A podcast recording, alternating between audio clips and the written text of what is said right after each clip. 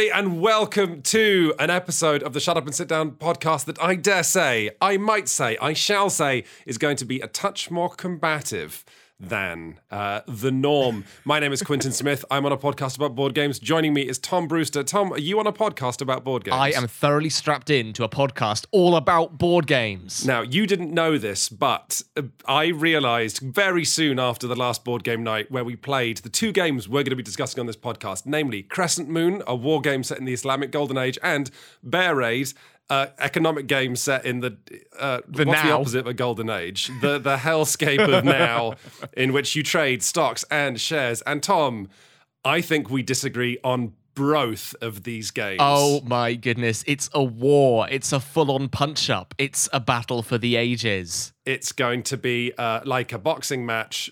Two men will enter, and and two men will leave, but some of them will be one one, one or both of them will be more bruised than Yes. the other, One of them will wake up a little bit sore, or maybe even both of them. and the other one will wake up thinking, "I really got the better of my opponent." And the other one will last think, night." I'm gonna spring back better next time, more ferocious than ever. We should have we should have like betting odds on this podcast at the top of the pod.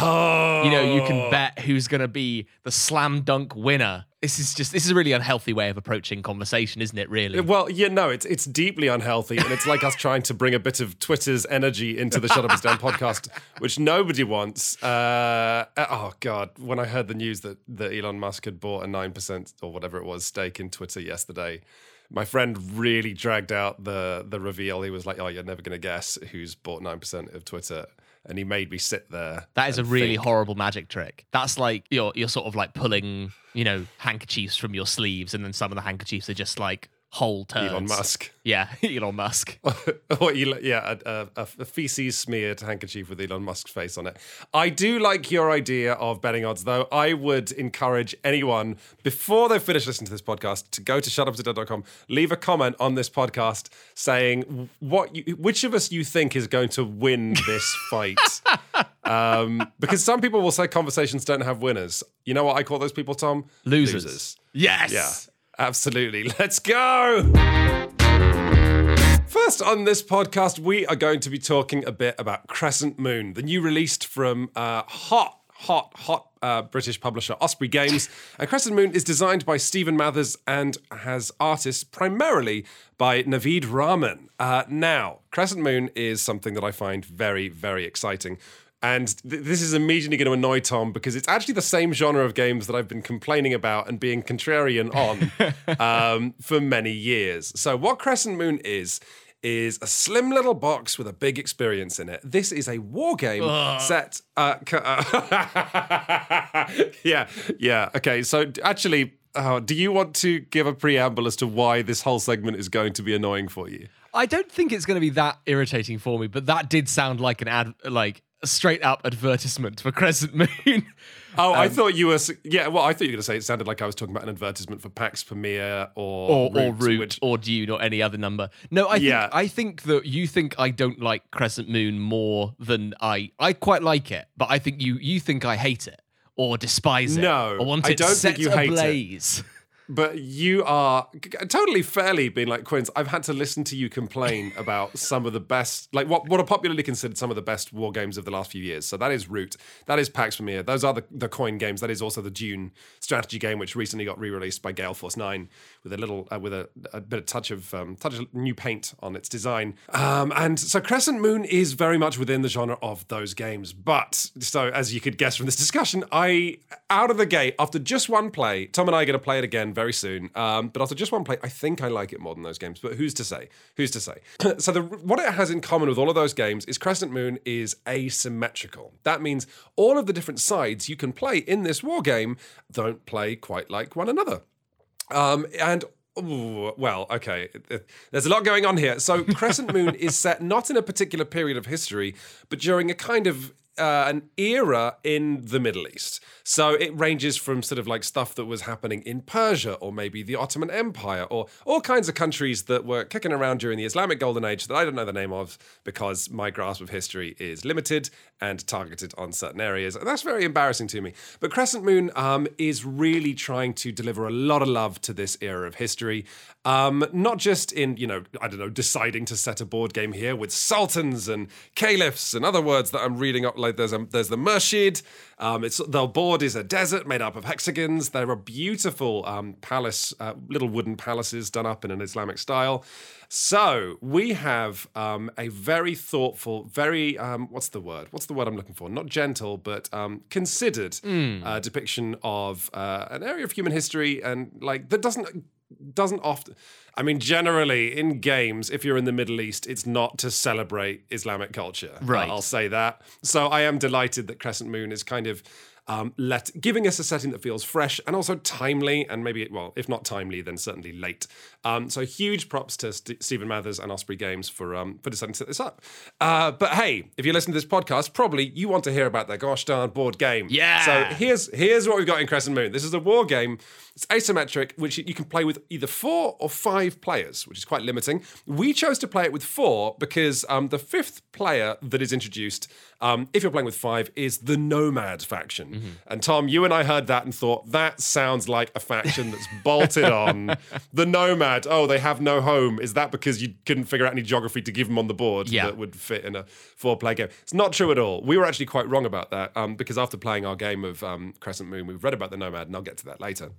But the basic setup you have is this is, in many respects, if you imagine a kind of standard war game, so there are little wooden pieces representing armies and little wooden pieces representing strongholds, so like forts, little wooden pieces representing cities. The board is made up of hexagons. There's fertile land, which is which generates money. There's quarries, which generates tons of money. There's desert, which is useless. There's a river that winds through the map that um, and only has one crossing, which I quite like. And i- playing this game, you're going to be marching armies around. You're going to be trying to take territory. You're going to be collecting cards that sort of like strengthen your armies or your abilities. Um, so so far, if you imagine like a very very traditional kind of 80s war game, you're bang on the money. Um, but then where things get foxy are in the different factions that you can play. So it's tricky to know the order to go through these because they all lean on one another. Like you know, in a house of cards or something, where like you've got four playing cards that are all leaning on one another, so no one is like providing the Yeah. Foundation. That's why was one of the reasons why Crescent Moon is kind of annoying to teach.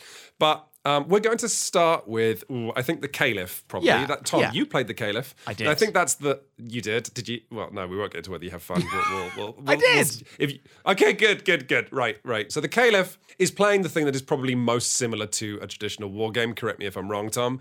Um, Yeah. But because you are the faction that gets points for how much of the board you control, you want to spread out, you want to build defenses, and you just want to control the board. What am I missing about the Caliph? Yeah, you're pretty much bang on there. But I think the interesting thing about the Caliph is they're very defensive or reactive to the other player that they're kind of opposed to, which is the Warlord, right? Yeah. Uh, so the warlord um, just gets points for smashing things.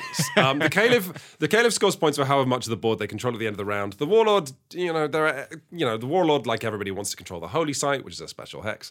But mostly, the warlord wants to get into fights and smash things. They get victory points and money for every army they destroy. They get victory points and money for every fort they tear down. They get victory points and money for every city that they sack. Um, so the warlord is kind of like if you imagine the vagabond in Root, but but unlike the vagabond in Root, kind of playing, still playing the same game as everyone else. The warlord just wants to make a ball of soldiers and roll them around the board like a board like a katamari, destroying stuff. Um, that puts them at odds with the Sultan, who's a third player. Now the the Sultan is fun because the Sultan is the only player who can build towns and cities. And the Sultan doesn't actually care about how many armies they have or what territory they control. The Sultan just cares about how many of these cities, which are neutral, so the cities don't intrinsically belong to any player. It's just whoever's on that hex. Uh, so the Sultan wants as many cities to be on the board as possible. And the cities are cool because the cities generate money for the Sultan wherever they are, as well as generating money for who's holding them. If the Sultan happens to be holding a city, that city generates money twice, which is ridiculous. Once because the city just exists and the Sultan is the lord of all this territory, and another, and once again because the Sultan is controlling that hex. So now we have like a kind of a, a three player ecosystem where the Caliph wants to defend and the Sultan wants to. So the Sultan has, a, as what's described in the manual, a symbiotic relationship with the Caliph, because the Sultan builds cities and then the Caliph wants to sit on them and defend them. So that makes perfect sense, right? Well, no, because what actually happened in our game, and I think one of the reasons you won, Tom, mm-hmm. is that I was very content giving you cities, which then generated you money, generated me money, but you got a little too powerful. I mean, you also held the Holy Site, which generated tons of victory points for yeah. you. But the Sultan actually wants to create a balancing act, kind of seeding the board with cities, but letting some of those cities be kind of fed to the warlord so the warlord gets stronger so the warlord can bash the caliph. Now, faction number four, and the fourth and final player in our game is the Murshid. And the Murshid is very funny. There's like a sub layer of like what's called political influence. So in addition to those like there can be an army in a hex, which shows who owns that hex. Um, there is a, a, another system called political influence, where basically, in addition to who's got the armies in a hex, there's also who's got the ear of the politicians in that hex. Who's your Littlefingers and your Varyses from Game of Thrones? Uh, who do they work for? And so the Murshid uses this secondary system, and the Murshid wins by spreading as much influence as possible, but the Murshid and the player in our game who controlled the Murshid had a delightful time doing this. The Murshid uh, decides who wins ties as long as there is a battle happening, even just close to anywhere they have influence. The Murshid also has this unique ability to fling cards into a combat that they're not even involved in. Um, and they can sell this ability to players for the cost of victory points but they only get victory points if the player they're helping actually wins the fight. So there's a there's a whole bizarre negotiation that the Murshid is almost happening ha- having with themselves. And again, just like the Sultan, the Murshid doesn't want anyone to get too powerful, while also they are trying to make themselves richer. There is the Nomad as well, but goodness gracious, the people listening to this podcast have heard me rattle on about a whole bunch of words uh, so far. So to clarify, the four factions we played with were the Sultan, the Caliph, the Warlord, and the Murshid. And then we'll talk, I think, a bit about how our game went and some initial impressions. And then I'll talk about the Nomad, who we haven't played with, but we're about to because they really they I can't overstate how much the, the Nomad is actually kind of a revolutionary aspect of this game that we chose to ignore. But, you know, who's to say that makes well, Sidious? Because they maybe yeah. are. We haven't played with them yet. Tom, when I tell you what they do, I guarantee on this podcast you're going to go, oh. I think I was quite keen because I don't use the vagabond that much in Root, and I was very keen to sort of dismiss the nomad as being a sort of vagabond esque sort of secondary character. But it sounds like they're more instrumental into the, the actual balance of the game as intended almost. Mm, mm, yeah, you are the internet's number one vagabond hater, but that's because you've played about 900 games of Root. About so sixteen billion games of Root, yeah. That's correct. Yeah, yeah, yeah, yeah. So, um, yeah, goodness gracious. Where should we start with this discussion? I, am not. I'm not going to interrupt you or argue with you. Do you want to just candidly talk about some of the difficulties you had with this design? Well, I, or, I, or, or some of the fun you had. Yeah, I, I guess like because I don't want to be too negative on Moon because I ultimately I think I really like it. I think it's good and it's exciting and it's got these systems in it that I really enjoy. Like it's got all those things that I like in games like Root and games like Pax Pamir. And I do want to play it again. I'm really excited for our next game. I want to see what the Nomad brings. But I do feel like that first game it wasn't maybe firing on all cylinders, which is kind of to be mm-hmm. expected but I'm kind of unsure if it'll ever be at a point where I'd prefer it over its comparisons, basically. That's kind of where I felt like I landed on it. And for you, that would be Root and Pax Pamir, maybe? Root, Pax maybe Pamir, and, and, maybe Dune as well, honestly. I think Dune is a more apt comparison to some of Crescent Moon than I, than I was previously thinking, where it's not a game, you know, Crescent Moon doesn't have factions that are so asymmetrical that they're fundamentally playing like different mini games. They're just factions that interact with the systems in different ways. So I'm thinking about Dune, how, you know, like one player just gets all the money from when the cards are bought, um, which is a system that exists in Crescent Moon, right? You can buy yes. cards from someone else's faction, but you pay them. Um, I do actually think that while Root and Pax Pamir are close bedfellows to this, Dune is maybe the closest because yes. Dune is also a very straightforward war game with a lot of negotiation where every faction is is totally wonky compared to the others. Well, not that, that, that's actually an exaggeration. I think every faction just has an area of the game, cosmic encounter style, that they warp and bend. Yes, exactly, exactly. Like the way that you were explaining Crescent Moon initially was like each faction has sort of one action that they can't do or they do radically differently to the other factions, rather than necessarily it being like, you know, you are, you know, for example, the otters in in in Root. You're playing an entirely different game to the other players around the table, even though it's taking place on the same board. Um, but there's some re- there's some stuff that I really like. Like I really like that there's this really smart design work in the turn order. Like how the warlord always starts the round, so they're striking at the beginning of the turn as this sort of offensive player, and the caliph always caps off the other end with this sort of like defensive base building kind of assertion of their territory. And I think that what's Yeah. interesting about the game is you have this like very direct two faction conflict. You have the caliph versus the warlord, and that's what sort of forms the bedrock of the game. It then just gets wrinkled by those other two factions that kind of have a little bit of political intrigue within the middle section. I think the Sultan and the Murshid did make for an interesting pairing as well because both of them aren't direct. I don't think me or the other person playing the Murshid barely attacked ever in our game except where we were sure we could win. But both of us had this delightful mechanic that I really love of just trying to keep the other factions in balance by, you know, the Sultan has the Sultan shop and where, where the Sultan has a special side market where they can offer cards to any other player for any price they want. Yeah, and there was a lovely moment when at the early game you were very keen to have me protecting your towns and cities, so you were offering cards at the Sultan market for cheap, or I was like, oh, I can't quite spend two, can I buy this for one? And you were like, okay. And then at the end of the game, I went to go and buy cards. I said, can I get anything from that? No, no, you can't. You're not allowed I believe I told you the, the Sultan price market. was nine nine nine nine, and then I also told the warlord that the warlord should visit the shop because I had a fire sale and would give him stuff for free, which like, which was just really nice. Look, uh, oh, there's another small mechanic which, because you and I are boring, let's talk about. Um, it's a very boring additional rule, but in it, while all the factions score victory points in different ways, there's a thing I've not seen before in a war game where all of the factions also have a turn one objective. Now, if you've played something like Twilight Imperium, you'll you might be familiar with like players. I don't know, playing too defensively or not aggressively enough within the comparatively simple uh, infrastructure of Crescent Moon, which underneath all the wonky jazz asymmetry on top is a very simple war game. You have stuff like the Warlord by the end of turn one gets a bunch of victory points if they have built up a big army, and the Caliph gets points if the Caliph has taken a bunch of territory. So while the game has this, like you can set up different maps and you can set up armies differently within those maps every player is incentivized um, to build their forces in a certain way. So that going into round two of the game the game is absolutely afoot. Round two of our game if everyone's pursuing their objectives we'll see the caliph having taken a bit too much territory to really be able to defend it. The warlord has built up a huge army that could smash anything. The murshid has spread some influence quickly so they'll be manipulating fights like already within you know round two of the game um, and the sultan's built up a bunch of cities i think Yeah, bunch of cities ripe for smashing. Yes, exactly. So it feels like, you know, you still have that nice kind of tabula rasa at the beginning where the game could go in any direction, but then the players have kind of built themselves a nest that can only lead to excellent kinds of conflict. Um, you know, about 25% of the way through the game. Yeah, I mean, I was going to say, you're thinking, you know, you're building up these things for the second round of the game. You're ready to fight in the second round. Second of three rounds in the Or whole game.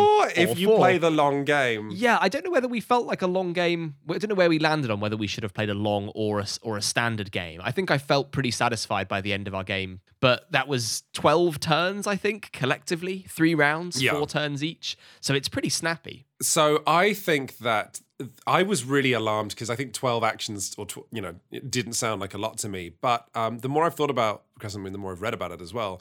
Um, it is very much designed as a negotiation game, and even though our table didn't know what we were doing, there were still really pleasant, juicy chats that, like, it felt like. I don't know. I, I've played so many games of Twilight Imperium when negotiations just become hostile and someone immediately becomes upset.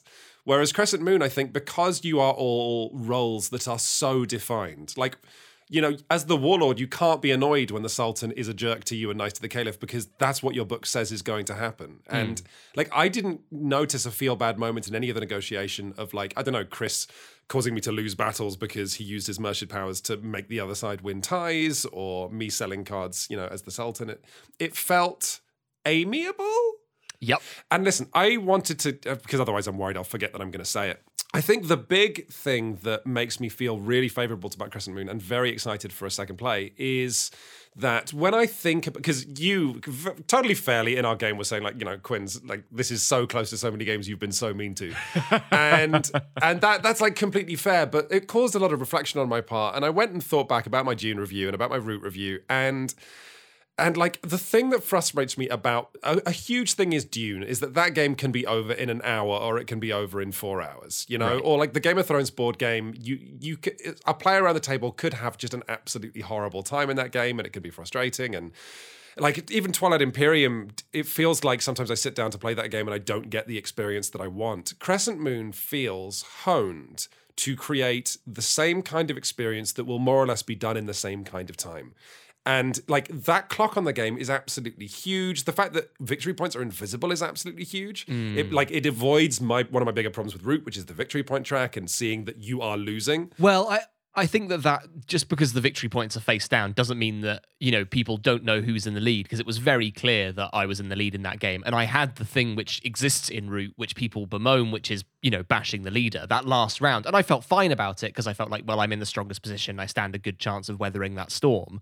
But in that last turn it was very much how do we get Tom to lose and anyone else to win?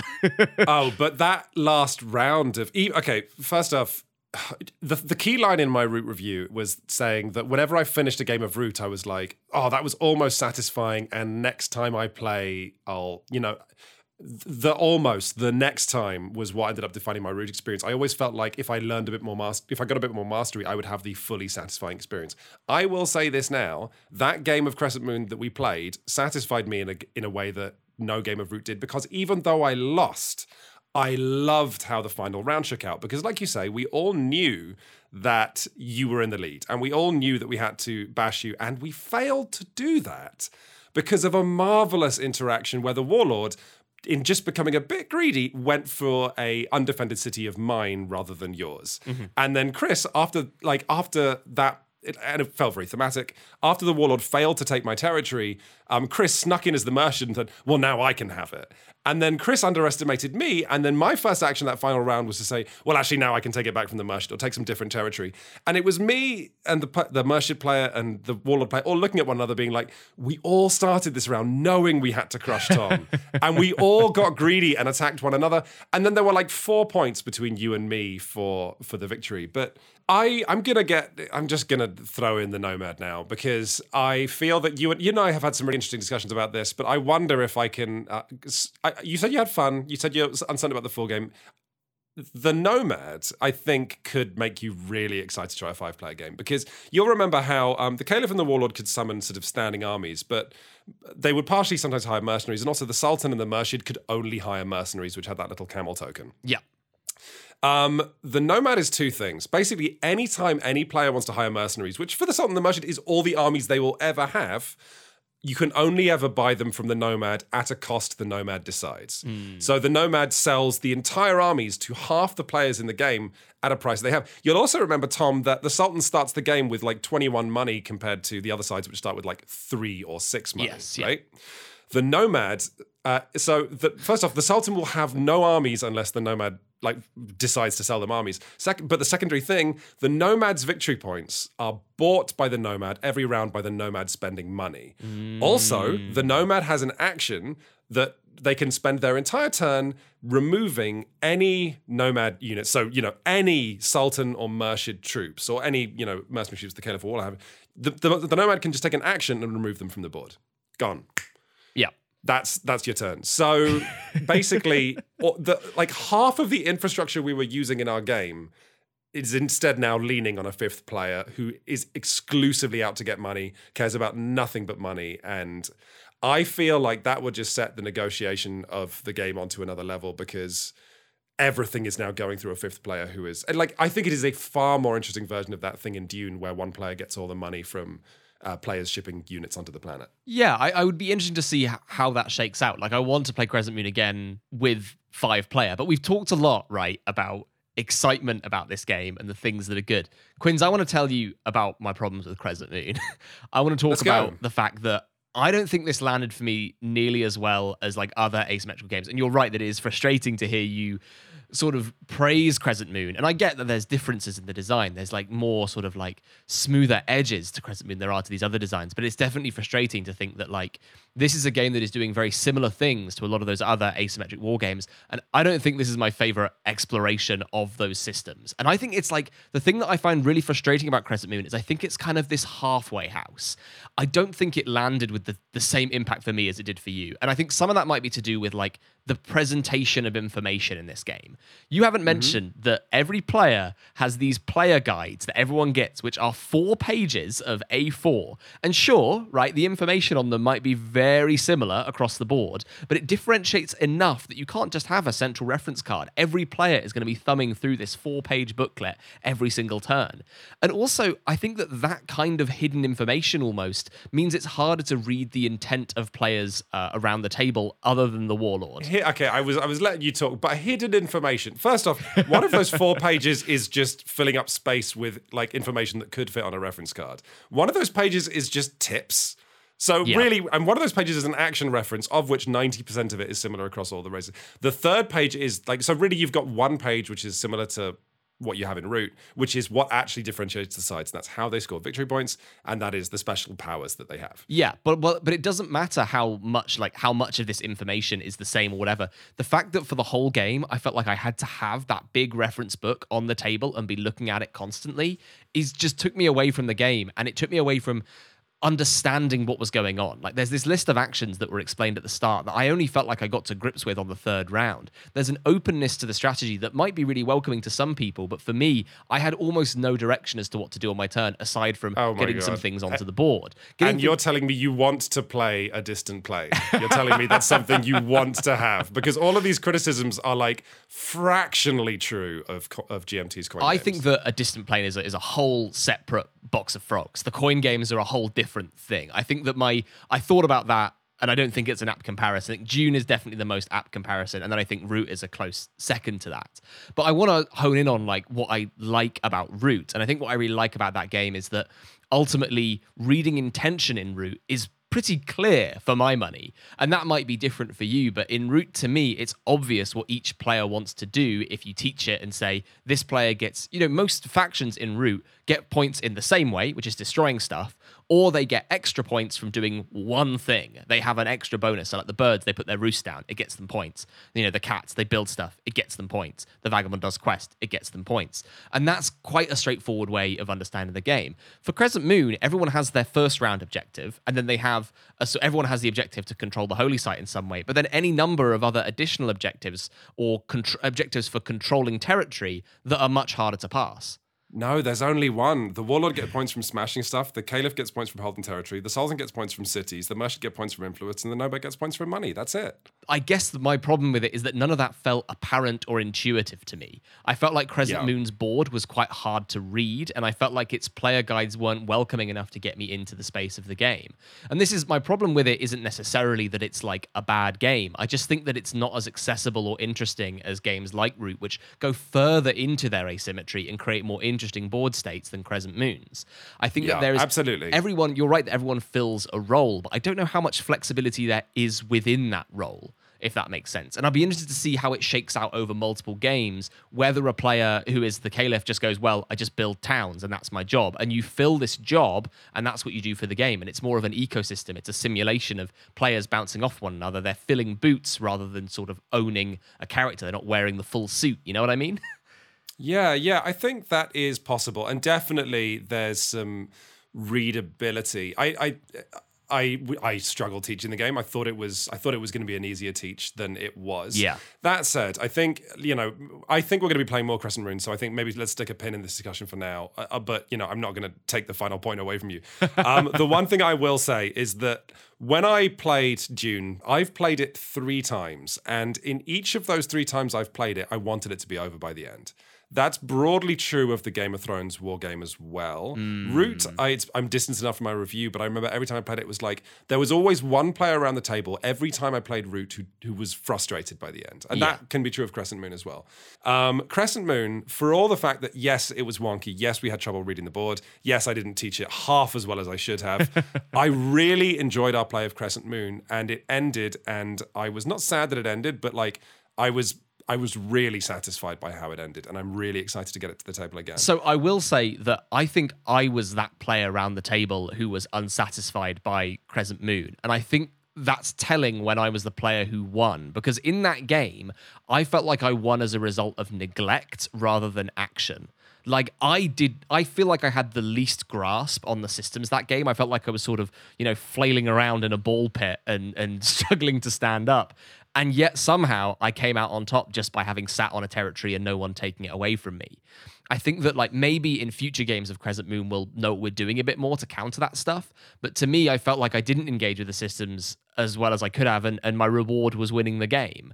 And that's what sets that thing sort of in me that's thinking that maybe Crescent Moon is, is a job where you fill you fill shoes rather than actively sort of pursue a role. You're just doing your job to some extent. And I want to see how that shakes out over multiple plays. I don't know. I think that you, say you're filling. Sh- okay, you say you're filling shoes, but I maybe this is just a result of me playing the Sultan, but I remember turns in routes where, you know, I might wait 20 minutes for my turn, but my turn is relatively obvious what I have to do. Mm. Like I the I, I in Crescent Moon, I always felt like I was choosing between at least two or three actions, and then within those, the specificity of how exactly to I don't know if I do a move exaction, where exactly to move my troops, or if I buy cards, Hmm. which cards exactly to buy. I did feel like there was flex there. I wonder if there's a framing thing there because you say that Crescent Moon is kind of framed as almost like a negotiation game. And I think that a lot of It my games of Root became negotiation games, especially when you bring in the Riverfolk, the Otter Company.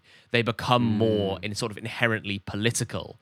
Um, and I wonder if that's just an, an, an issue of, of how you frame the game. Uh, I some extent. think uh, one of the reasons I'm optimistic is that out of obviously the lot of us around the table playing it, I knew the game the most and I've come away with it in awe, like the most in awe. Yeah. But I think that maybe, uh, if I'm being generous to myself as to why I think you might have had a bad time in the first play, is like I can see how this is a negotiation game and I can see how any action that any player would take is reliant on discussing that move with one other player on the Right. table, which I think is really cool. But I totally agree to your point that until you pass exactly how it works, it's impossible to have those negotiations because you know it, the board is a little inscrutable to read. Who will win a fight is a little tricky to know. Exactly how other players score victory points is something you have to mm-hmm, memorize. Mm-hmm.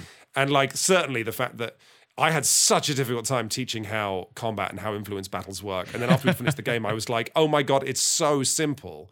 It's just written in an awkward way in the manual. But mm. I could, yeah.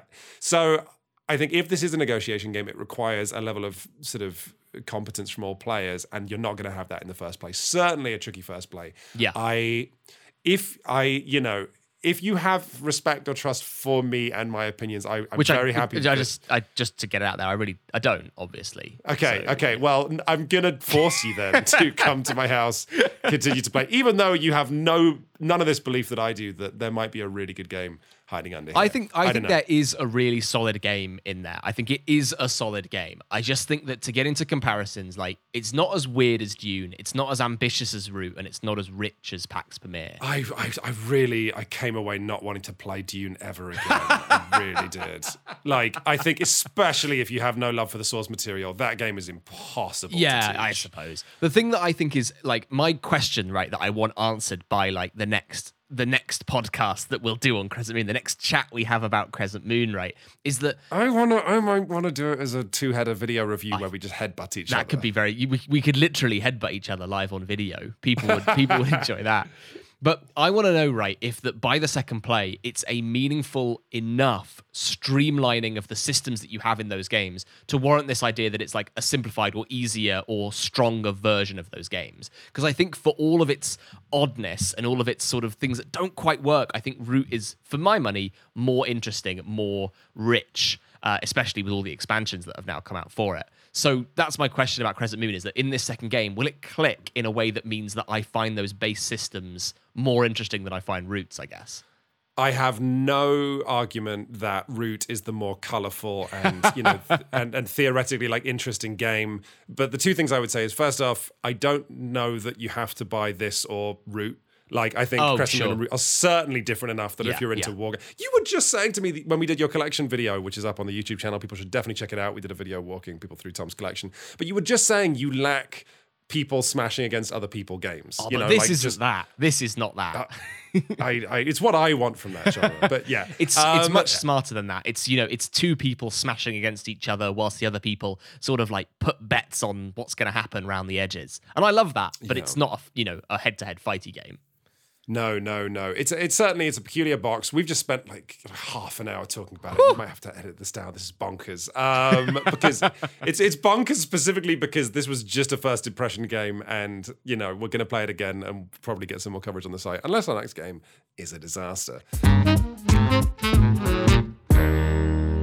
So, the next game we're going to talk about on this podcast is Bear Raid. Uh, this is a stock trading game designed by Ryan Courtney of Pipeline and Curious Cargo fame, and it's published by BoardGameTables.com. You are going to be an investor and you want to make some money. Uh, on the table, you've got this selection of companies in the middle, each of which has a few different characteristics. They've got a big column of stocks you can buy, you've got a price tracking cube to show much how those stocks cost, and you've got an event card.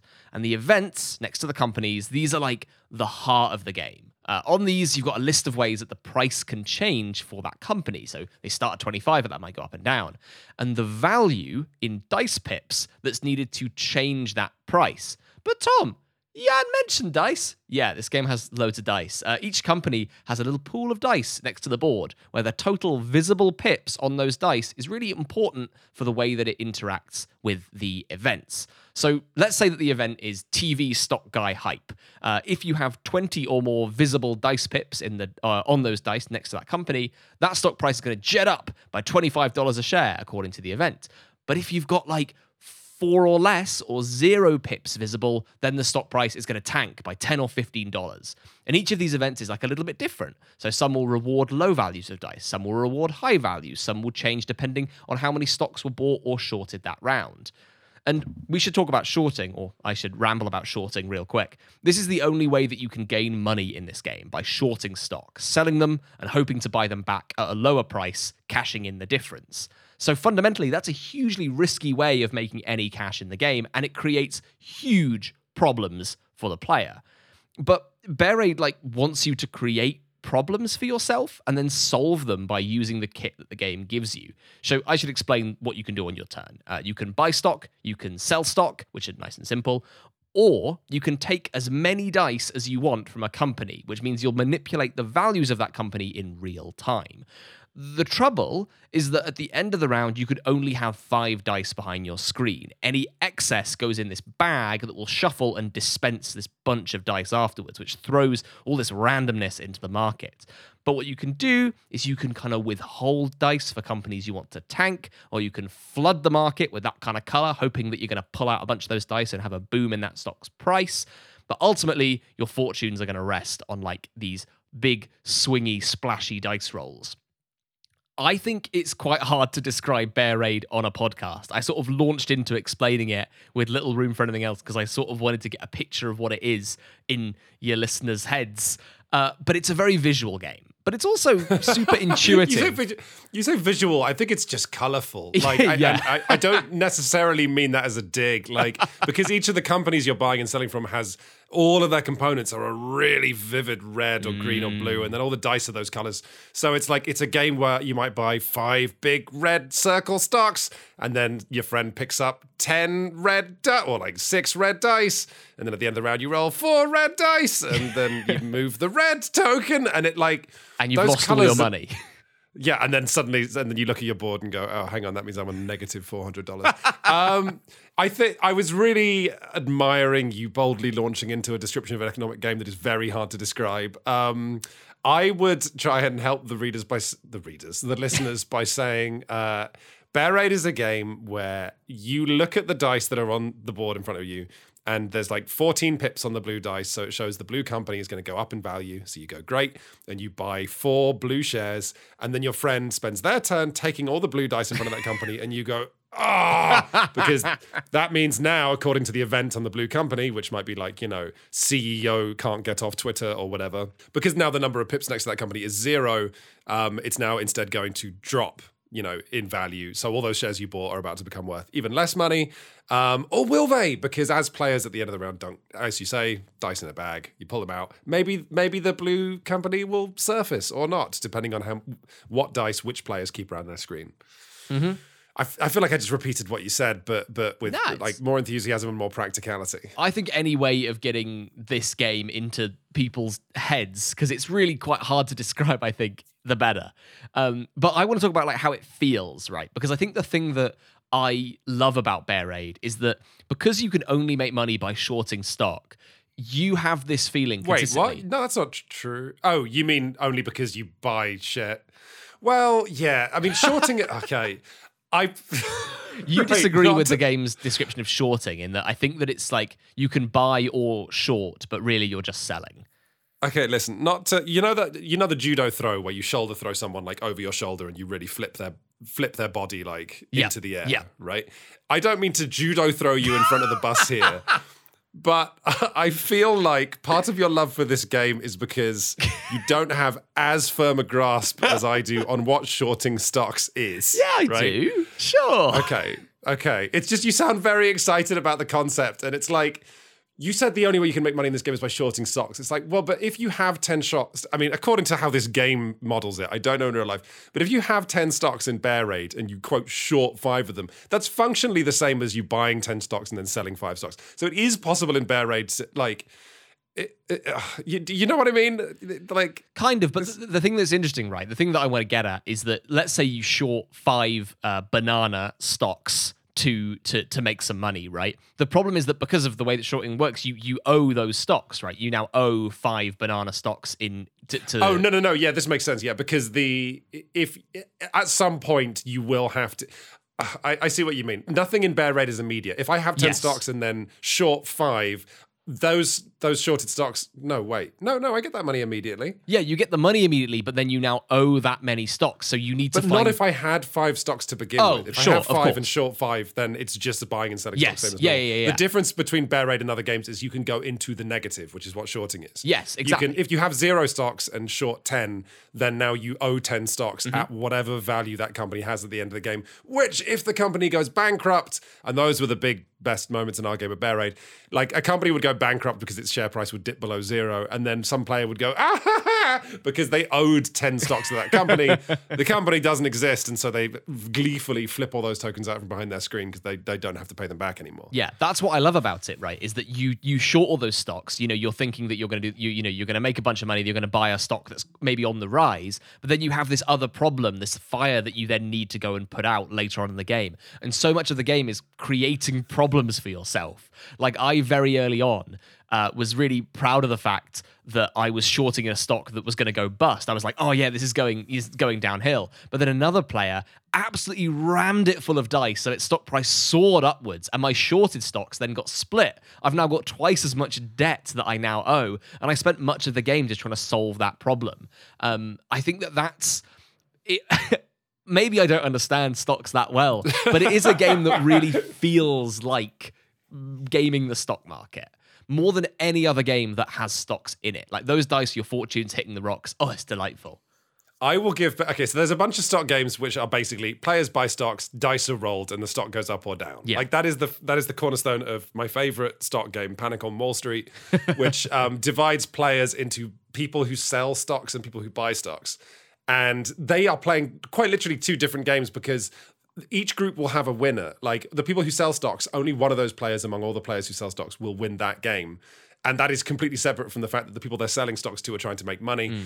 Um, and that game's extra good if you put the, like because if you are playing in a big room and you put the people who are selling stocks at different parts of that room, then as the time limit is running out, players have to run around the room to different desks to try and buy. It's terrific. But what I like about Bear Raid is what it adds to this this stock go up go down dice game is the ability to short stocks, which is basically not just buying stocks, but going into the negative in how many of those stocks that you have. I own negative 10 stocks in Tesla, which means at some point I need to buy 10 stocks in Tesla. Hopefully they'll, they'll be cheap when I have to do that. That's cool. Love it. I think that should be in every stock game. It's intrinsically hilarious to, to like some players like, I've got five stocks in Ford. And you're like, I've got negative 8,000 stocks in Amazon. like that is, that is just funny.